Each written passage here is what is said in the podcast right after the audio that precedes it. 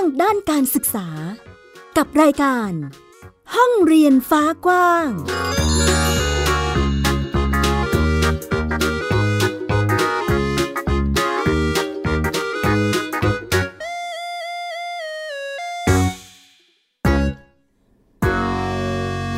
สวัสดีค่ะต้อนรับคุณผู้ฟังทุกท่านเข้าสู่รายการห้องเรียนฟ้ากว้างกลับมาพบกับดิฉันอัยดาสนศรีเช่นเคยนะคะที่ www.thaipbspodcast.com ค่ะและสามารถรับฟังได้ผ่านแอปพลิเคชัน Thai PBS Podcast ได้เช่นเดียวกันนะคะ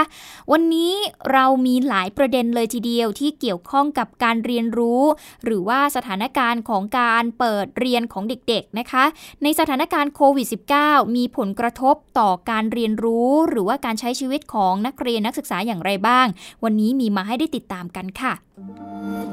ไทย PBS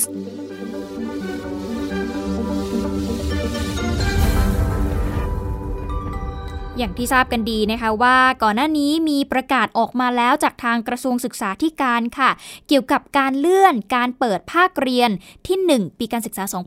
2564นะคะจากเดิมเนี่ยจะเปิดวันที่17พฤษภาคมนี้แต่ว่าถูกเลื่อนไปเป็นวันที่1มิถุนายนค่ะหลังจากที่มีการประเมินสถานการณ์ของการแพร่ระบาดของโควิด -19 ที่อาจจะรุนแรงมากขึ้นนั่นเองกระทรวงศึกษาธิการก็เลยมีมติให้เลื่อนการเปิดภาคเรียนไปนั่นเองนะคะ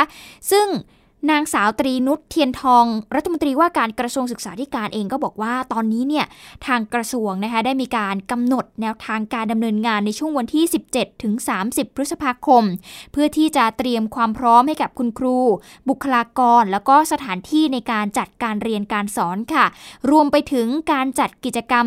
เสริมให้กับผู้เรียนนะคะซึ่งก็อาจจะใช้วิธีการเรียนแบบออนไลน์หรือว่าการใช้ระบบอื่นๆที่เหมาะสมค่ะโดยจะมีการพิจารณาตามบริบทนะคะและประกาศของทางสบคแล้วก็คณะกรรมการโรคติดต่อจังหวัดเพื่อให้การเลื่อนเปิดเทอมนั้นกระทบต่อโอกาสแล้วก็สิทธิ์ของผู้เรียนน้อยที่สุดค่ะดังนั้นในแต่ละจังหวัดเนี่ยก็ต้องติดตามแผนของแต่ละจังหวัดด้วยนะคะเพราะว่าประกาศของทางกระทรวงศึกษาธิการเนี่ยก็อาจจะไม่ได้ใช้เป็นแกนกลางทั้งหมดทุกพื้นที่นะคะเพราะว่าก็จะต้องประเมินสถานการณ์ในแต่ละพื้นที่ไปอย่างเช่นพื้นที่เสี่ยงสูงก็อาจจะมีการให้เรียนแบบออนไลน์เต็มรูปแบบหรือว่ามีวิธีการเรียนอย่างไรบ้างอะไรอย่างเงี้ยค่ะก็ว่ากันไปหรือว่าในพื้นที่ที่มีความเสี่ยงต่ำหรือว่าอยู่ในเกณฑ์ที่อาจจะไม่ได้รับผลกระทบมากสักเท่าไหร่เนี่ยจะมีการให้สลับวันเรียนหรือยังไงก็ติดตามเป็นรายจังหวัดไปละกันนะคะแต่ว่าทั้งนี้ทั้งนั้นก็ติดตามจากกระทรวงศึกษาธิการด้วยแล้วกันเกี่ยวกับแนวทางการเรียนรู้ของน้องๆในเทอมหน้านั่นเองนะคะซึ่งการแพร่ระบาดของโควิด -19 ในระลอกใหม่นี้เนี่ยแม้ว่าจะไม่ได้กระทบกับการเรียนมากนักเพราะว่าเกิดขึ้นในช่วงปิดเทอมแต่ว่าก็เป็นอุปสรรคในการรับนักเรียนใหม่ค่ะทำให้โรงเรียนเนี่ยต้องปรับรูปแบบการรับสมัครแล้วก็การสอบใหม่นะคะอย่างหลานของดิฉันเองเนี่ยก็ต้องสมัครสอบผ่านระบบออนไลน์ก็ปรับเปลี่ยนรูปแบบเพื่อที่จะไม่ต้องเดินทางออกจากบ้านหรือว่าไปแออัดกันในพื้นที่ที่มีการรับสมัครนั่นเองค่ะขณะที่การเรียนในช่วงเปิดเทอมนี้ก็อาจจะต้องใช้วิธีการเรียนแบบออนไลน์ค่ะจึงมีเสียงเรียกร้องขอให้ภาครัฐเตรียมแผนรองรับเอาไว้ด้วยโดยเฉพาะกับเด็กแล้วก็ผู้ปกครองที่เขาอาจจะไม่คุ้นชินหรือว่าไม่ได้มีความพร้อมในการใช้เทคโนโลยีสักเท่าไหร่จะเป็นอย่างไรไปติดตามประเด็นนี้จากรายงานค่ะแม้จะปรับรูปแบบการรับสมัครเข้าเรียนชั้นมัธยมศึกษาปีที่1และ4โรงเรียนวัฒโนไทยพายัพอำเภอเมืองเชียงใหม่เป็นสมัครสอบผ่านไปรษณีย์และระบบออนไลน์หลังโควิด -19 ระบาดใหม่แต่ผู้ปกครองและเด็กนักเรียนจำนวนไม่น้อยเลือกยื่นเอกสารสมัครสอบด้วยตัวเองที่ป้อมยามหน้าโรงเรียนวัฒโนไทยพายัพเป็นหนึ่งในโรงเรียนที่มีอัตราการแข่งขันเข้าเรียนสูงผู้ปกครองบางส่วนยอมรับว่าปัญหาโรคระบาดกระทบกับการสอบเพื่อศึกษาต่อเพราะโรงเรียนกวดวิชาต่างปิดเรียนผู้ปกครองนะครับจะต้องนำข้อสอบหรือเอกสารสอบทางอินเทอร์เน็ตนะครับนำมาให้เด็กเรียนเองที่บ้านบางครั้งความเข้าใจบางอย่างอาจจะไม่ได้นะครับก็เลยแต่ก็ต้องเด็กก็มีความขนขวายในการศึกษามากขึ้นนะครับตอนนี้ทุกวันนี้เด็กต้องเป็นแบบนั้นนะครับโค ควิด -19 ไม่เพียงทำให้โรงเรียนปรับแผนการรับสมัครนักเรียนแต่ยังต้องเลื่อนการสอบออกไปใกล้เคียงกับวันเปิดเทอมโดยจำกัดผู้เข้าสอบเพียง15คนต่อห้องและลดจำนวนข้อสอบเพื่อให้สอบเสร็จภายในครึ่งวันรวมถึงการเตรียมความพร้อมในการเปิดเรียนในรูปแบบออนไลน์หากถอดบทเรียนตลอด1ปีที่ผ่านมาภาคการศึกษาเห็นตรงกันว่าการเรียนออนไลน์แม้จะมีความจำเป็นแต่ก็ยังมีข้อจำกัดซ้ำเติมภาพความเหลื่อมล้ำทางการศึกษาโดยเฉพาะกลุ่มเด็กเปราะบางที่เข้าไม่ถึงเทคโนโลยีในเรื่องของผู้ปกครองนักเรียนบางส่วนหรือนักเรียนบางส่วนเนี่ยปัจจัยพื้นฐานนะครับที่เอื้อกับนักเรียนบางครั้งก็อาจยังไม่พร้อมนะครับส่วนตรงนี้ก็อยากฝากให้ทางภาครัฐนะครับบางครั้งเราก็ลืมตระหนักในส่วนของระบบ ICT นะครับที่จะเอื้อกับผู้ปกครองนักเรียนเทคโนโลยีการเรียนรู้อะไรที่จะเหมาะแก่เด็กในเชียงใหม่ในอำเภอพร้าวในอำเภอฝางในอำเภอเมืองอะไรอย่างเงี้ยนะถ้าทางภาครัฐดำเนินการอยู่แล้วผมก็เชื่อว่าได้มีแผนอยู่แล้วนะอย่างผมเรียนไปเมื่อกี้ว่าตั้งแต่การระบาดครั้งที่1ก็มีมาตรการ1มาตรการ2มาตรการ3อะไรเงี้ยนะแต่เดี๋ยวนี้มันน่าจะหนักขึ้นกว่าเดิมโดยเพราะยิ่งความรุนแรงและการขยายตัวของการติดเชื้อเนี่ยนะก็ยิ่งทำให้คนกังวลที่จะส่งลูกกลับไปนั่งที่โรงเรียนอะไรเงี้ยอีกหนึ่งปัญหาที่พบในวิกฤตโควิด -19 คือกลุ่มเด็กที่ครอบครัวมีฐานะยากจนอาจได้รับผลกระทบด้านรายได้ไม่มีเงินซื้ออุปกรณ์การเรียนหรือเลวร้ายสุดอาจต้องหลุดออกจากระบบการศึกษา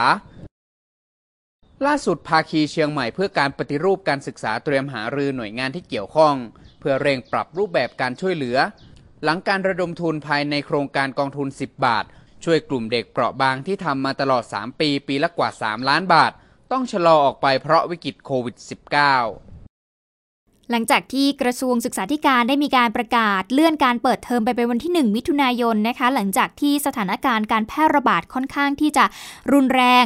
ก็เลื่อนออกไปอย่างไม่มีกำหนดนะก็เลยทำให้หลายครอบครัวค่ะเริ่มที่จะตั้งรับแล้วก็เตรียมที่จะปรับวิถีชีวิตในการที่จะดูแลบุตรหลานหากต้องกลับไปเรียนแบบออนไลน์อีกครั้งหนึ่งอย่างคุณเทพพิทักษ์กิจพยักษ์นะคะซึ่งเป็นหัวหน้าครอบครัวที่ประกอบอาชีพส่วนตัวเป็นเจ้าของร้านกาแฟแต่ว่าช่วงที่มีโควิดระบาดเนี่ยเขาก็เข้าไปที่ร้านเพียงแค่สัปดาห์ละ2วันเท่านั้นเพื่อที่จะจัดส่งกาแฟให้กับเจ้าประจำนะคะจากนั้นก็จะกลับมาที่บ้านเขาบอกว่าถ้าหากมีการเลื่อนเปิดเทอมออกไปก็พร้อมที่จะยอมรับสถานการณ์ค่ะแล้วก็คิดว่าไม่น่าจะมีปัญหาเพราะว่าลูกสาวของเขาเนี่ยนะคะก็อยู่ในวัยที่สามารถที่จะรับผิดชอบตัวเองได้ในระดับหนึ่งและจึงไม่น่าจะเป็นห่วงมากนักแล้วก็ตอนนี้ภรรยาเองก็ work from home ด้วยเช่นเดียวกันทำให้สลับเวลาในการดูแลลูกสาวได้ถ้าหากเขาเนี่ยต้องปรับเปลี่ยนมาเรียนแบบออนไลน์นั่นเองค่ะถ้าที่บ้านไม่มีปัญหาเลยครับมันเป็นจังหวะที่พอดีกันมากเลยก็คือว่าคุณแม่ก็ work from home อย่างผมทำธุรกิจส่วนตัวก็จัดสรรเวลาก็คือว่าถ้าวันไหนคุณแม่ work from home ก็ได้อยู่ดูแลลูกแล้วถ้าวันไหนต้องไปทำงานผมก็อยู่ดูแลลูกผัดกันแล้วก็ลูกสาวโตแล้วก็ดูแลตัวเองได้อะไรได้แล้วเราก็กิจวัตรก็คือถ้าเราอยู่บ้านกับลูกก็เป็นเพื่อนลูกแล้วก็ช่วยลูกเรียนออนไลน์ติวหนังสือแล้วก็ทำกิจกรรมอะไรเด็กหญิงปุณณภาบำรุงวงศ์นะคะนักเรียนชั้นอนุบาลที่ตอนนี้ปิดเทอมอยู่ก็มีกิจกรรมทำในระหว่างที่อยู่กับผู้ปกครองนะคะก็คือคุณแสงดาวนินจินดานั่นเองค่ะคุณแสงดาวบอกว่าหากมีแนวโน้มที่โรงเรียนจะต้องเลื่อนเปิดเทอมออกไปก็คงไม่มีปัญหาอะไรเพราะว่าก่อนหน้านี้เนี่ยก็เคยเกิดขึ้นมาถึง2ครั้งแล้วแต่อาจจะกระทบต่อรายได้พิเศษที่มีในแต่ละวันไปบ้างส่วนเรื่องของการทำมาหากินนะคะเนื่องจากครอบครัวเนี่ยค่ะก็จะมีรายได้หลักๆมาจากสามีนะคะที่ทำงานคนเดียวส่วนเราเนี่ยก็จะเป็นคุณแม่ full time เลยแต่ว่าก็มีการหารายได้เล็กๆน้อยๆเพื่อเข้ามาช่วยจุนเจือครอบครัวด้วยเพราะฉะนั้นในกรณีที่ลูกมีการปิดเทอมยาวๆเนี่ยรายได้ในส่วนของเราที่เป็นรายได้เสริมเนี่ยค่ะก็อาจจะต้องลดน้อยลงไปเพราะว่าเราต้องหันมาโฟกัสแล้วก็ดูแลลูกรวมทั้งหากิจกรรมเสริมให้ลูกทำด้วยในระหว่างที่ลูกต้องอยู่บ้านแล้วก็ปิดเทอมยาวๆแบบนี้ค่ะ ขณะที่ผู้ปกครองทั้งสองครอบครัวนะคะก็ยอมรับว่าปัญหาค่าเทอมแล้วก็รายจ่ายที่เกี่ยวกับการเรียนการสอนของลูกเนี่ยก็ไม่กระทบมากนักแม้จะเป็นโรงเรียนเอกชนนะคะแล้วก็อีกทั้งยังได้รับการผ่อนผันจากทางโรงเรียนเพราะว่าก็เข้าใจกับสถานการณ์ของเศรษฐกิจในช่วงนี้ด้วยนะคะก็เลยทำให้แบ่งเบาภาระผู้ปกครองไปได้ในช่วงที่สถานการณ์โควิดกำลังแพร่ระบาดอยู่ตอนนี้นั่นเองค่ะก็ต้องปรับรูปแบบกันไปนะคะในช่วงสถานการณ์โควิดแบบนี้ในแต่ละพื้นที่ในแต่ละครอบครัวเองก็ได้รับผลกระทบกันทั้งนั้นนะคะดังนั้นการเรียนรู้ของเด็กๆตอนนี้เราก็จะนำเอาสถานการณ์ต่างๆมาอัปเดตให้ฟังละกันว่าแต่ละพื้นที่เป็นอย่างไรบ้างค่ะเดี๋ยวเราพักกันสักครู่นะคะช่วงหน้าเรามาติดตามกันต่อก็จะเป็นเรื่องราวของชีวิตในศูนย์เด็กเล็กนะคะเป็นโรงพยาบาลสนามเฉพาะกิจที่ตำบลแม่คืออำเภอดอยสะเก็ดที่จังหวัดเชียงใหม่มาดูกันซิค่ะว่าเขามีวิธีการบริหารจัดการแล้วก็รักษาเด็กที่ติดเชื้อโควิด -19 อย่างไรได้บ้างช่วงหน้ากลับมาติดตามกันค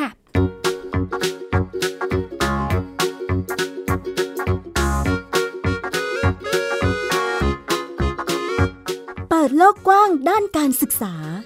กับรายการห้องเรียนฟ้ากว้างช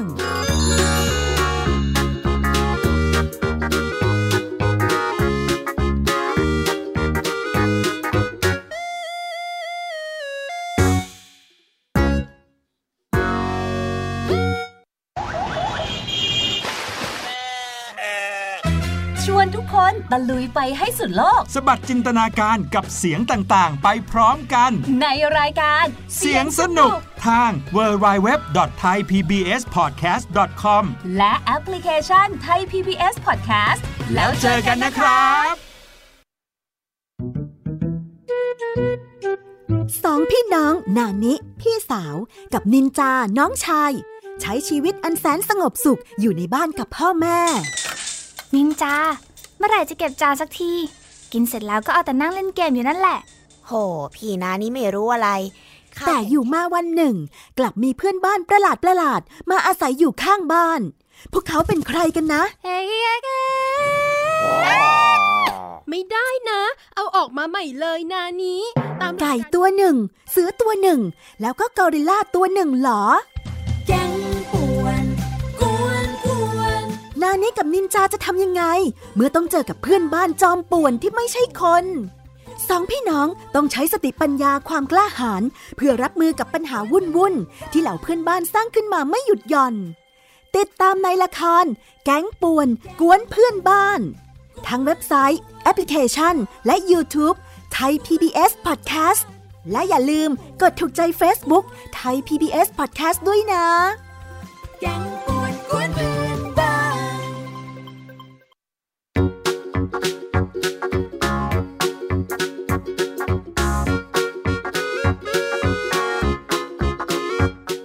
โลกกว้างด้านการศึกษากับรายการห้องเรียนฟ้ากว้าง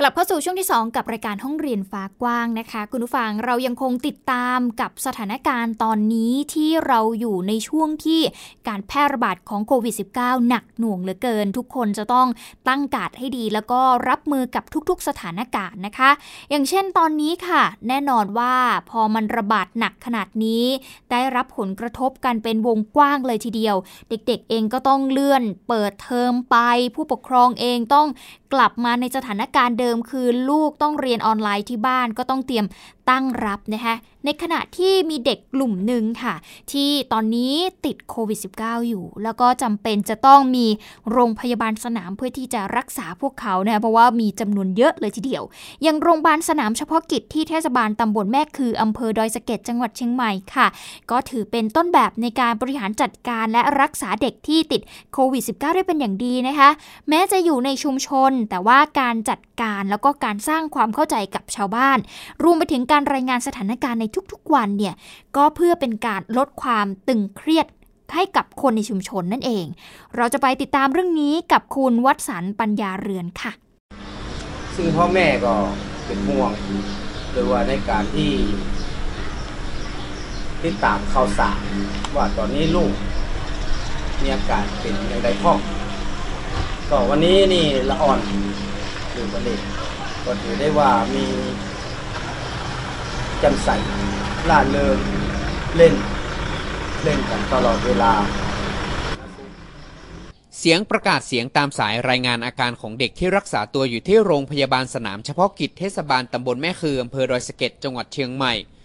เพื่อให้ผู้ปกครองผู้สัมผัสเสี่ยงสูงที่กักตัวอยู่ที่บ้านได้ทราบอาการว่าเด็กๆทุกคนได้รับการดูแลเป็นอย่างดีเป็นสิ่งที่กำนันตำบลแม่คือทำทุกวัน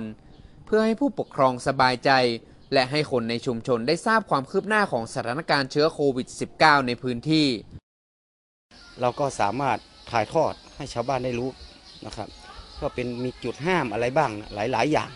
เราก็ประกาศให้ชาวบ้านได้รับรู้รับทราบได้ทั่วกันหมดนะครับแล้วก็สถานการณ์ที่นี่รายงานด้วยไหมครับสถานการณ์รายงานหมดครับนะครับคือเราจะไม่มีการปิดกั้นแล้วอย่างพรุ่งนี้เนี่ยเราเอาเด็กนักเรียนเนี่ยอีก35คนเนี่ยเด็กเล็กๆเนี่ยก็เอาไปตรวจอีกพรุ่งนี้คงจะรู้ผลอีกว่าจะเพิ่มหรือไม่เพิ่มนะฮะครับแต่ก็ประชาชนเข้าใจเพราะว่าตรวจครั้งเดียวอาจจะไม่ได้ผลเพราะเราต้องบล็อกกันต่อไปนะครับโรงพยาบาลสนามเฉพาะกิจเทศบาลตำบลแม่คืออำเภอดอยสะเก็ดจังหวัดเชียงใหม่ถือว่าเป็นโรงพยาบาลสนามแห่งแรกในประเทศไทยที่ดูแลเด็กติดเชื้อโควิด -19 โดยเฉพาะซึ่งจัดการอย่างเป็นระบบดูแลเด็กให้เหมือนกับมาเรียนหนังสือปกติเพียงแต่ต้องนอนค้างคืนมีกิจกรรมให้ผ่อนคลายรวมถึงเปิดพื้นที่ให้เด็กได้วิ่งเล่นทำให้เด็กมีสุขภาพจิตที่ดีและเป็นการร่วมมือของคนในชุมชนทั้งหน่วยงานของรัฐทุกภาคส่วนทำให้ภารกิจครั้งนี้เป็นไปอย่างราบรื่นส่วนกิจกรรมทุกอย่างก็จะเหมือนตอนที่เขาอยู่ปกติประจำวันนะครับก็คือก็มีการทานข้าวมีเล่นทั้ง outdoor indoor นะครับมีเกมให้เล่นมีวิดีโอให้ดูแล้วก็กระโดดโลดเต้นอะไรตามนั้นทั่วไปนะครับมีช่วงเวลาพักมีอะไร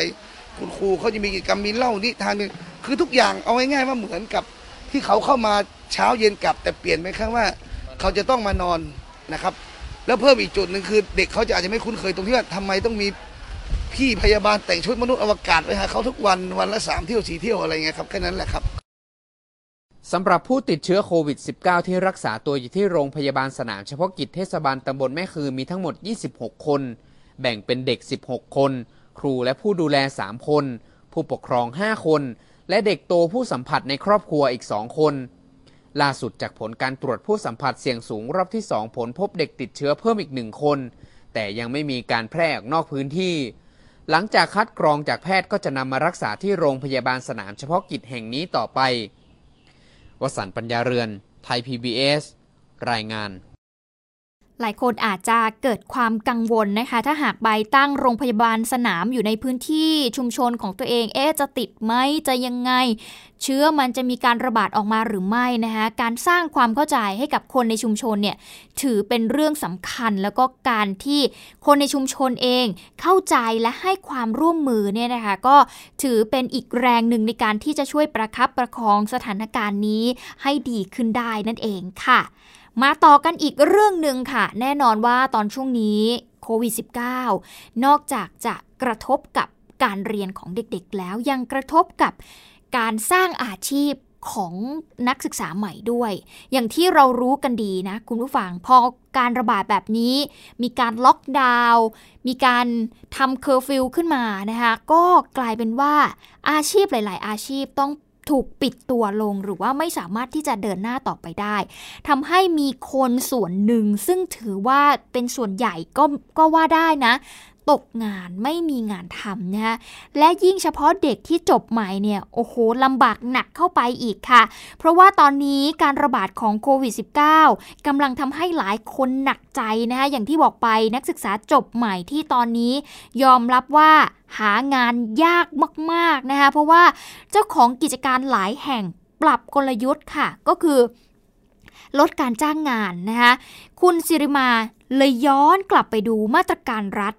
ฐเองก็สนับสนุนการจ้างงานแบบโคเพย์ด้วยซึ่งก็พอที่จะทำให้บางคนเนี่ยมีงานทำได้อยู่บ้างนะคะอย่างเช่นที่จังหวัดขอนแก่นค่ะ การจัดหางานจังหวัดขอนแก่นพบว่าการจ้างงานแบบรัฐครึ่งเอกชนครึ่งหรือว่าโคเพเมนต์เนี่ยช่วยทำให้บางคนมีงานทำซึ่งที่จังหวัดขอนแก่นเนี่ยสามารถจ้างงานเด็กจบใหม่นะคะได้กว่า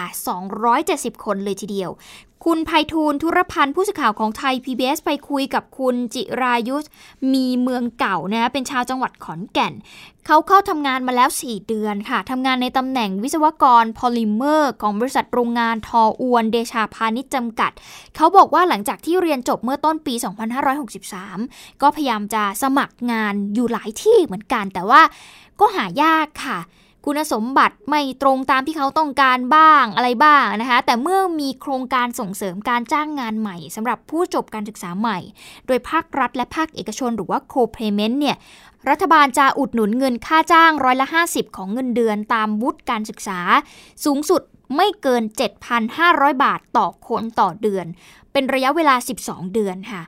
เขาแล้วก็เพื่อนๆก็เลยมีโอกาสได้ทำงานนี้แล้วก็ได้รับเงินเดือนตามวุฒิของปริญญาตรีนั่นเอง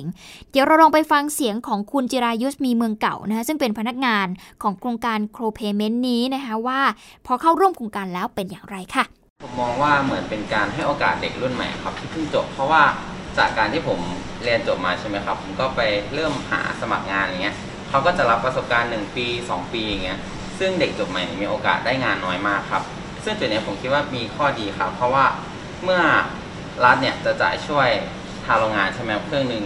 โรงงานก็เหมือนเราได้ประโยชน์ทั้งเด็กแล้วก็โรงงานด้วยเนี่ยก็จะเหมือนการเปิดโอกาสให้เด็กได้มาใช้วิชาที่เราเรียนนะครับแล้วก็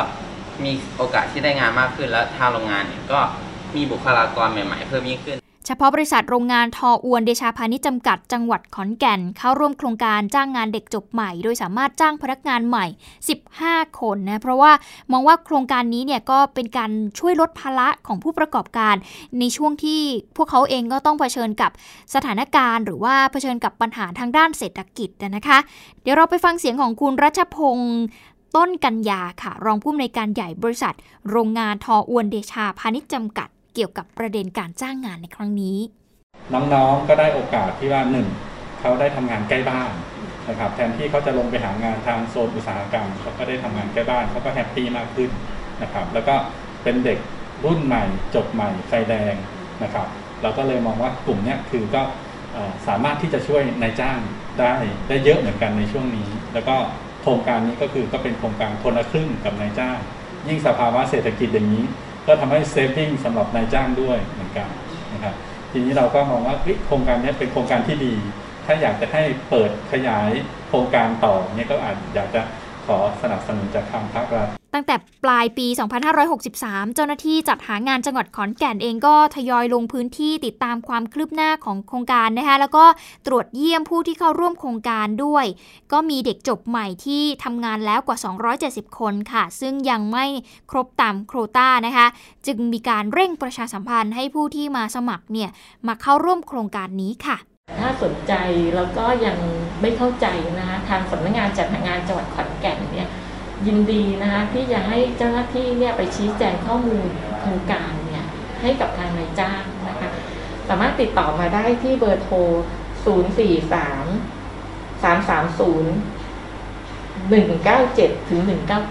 นะคะหรือดูในเพจของสำนักงานจัดหางานจังหวัดขอนแก่นก็ได้นั่นคือเสียงของคุณเพ็ญวดีรัตตระกูลนะคะซึ่งเป็นจัดหางานจังหวัดขอนแก่นนั่นเองค่ะ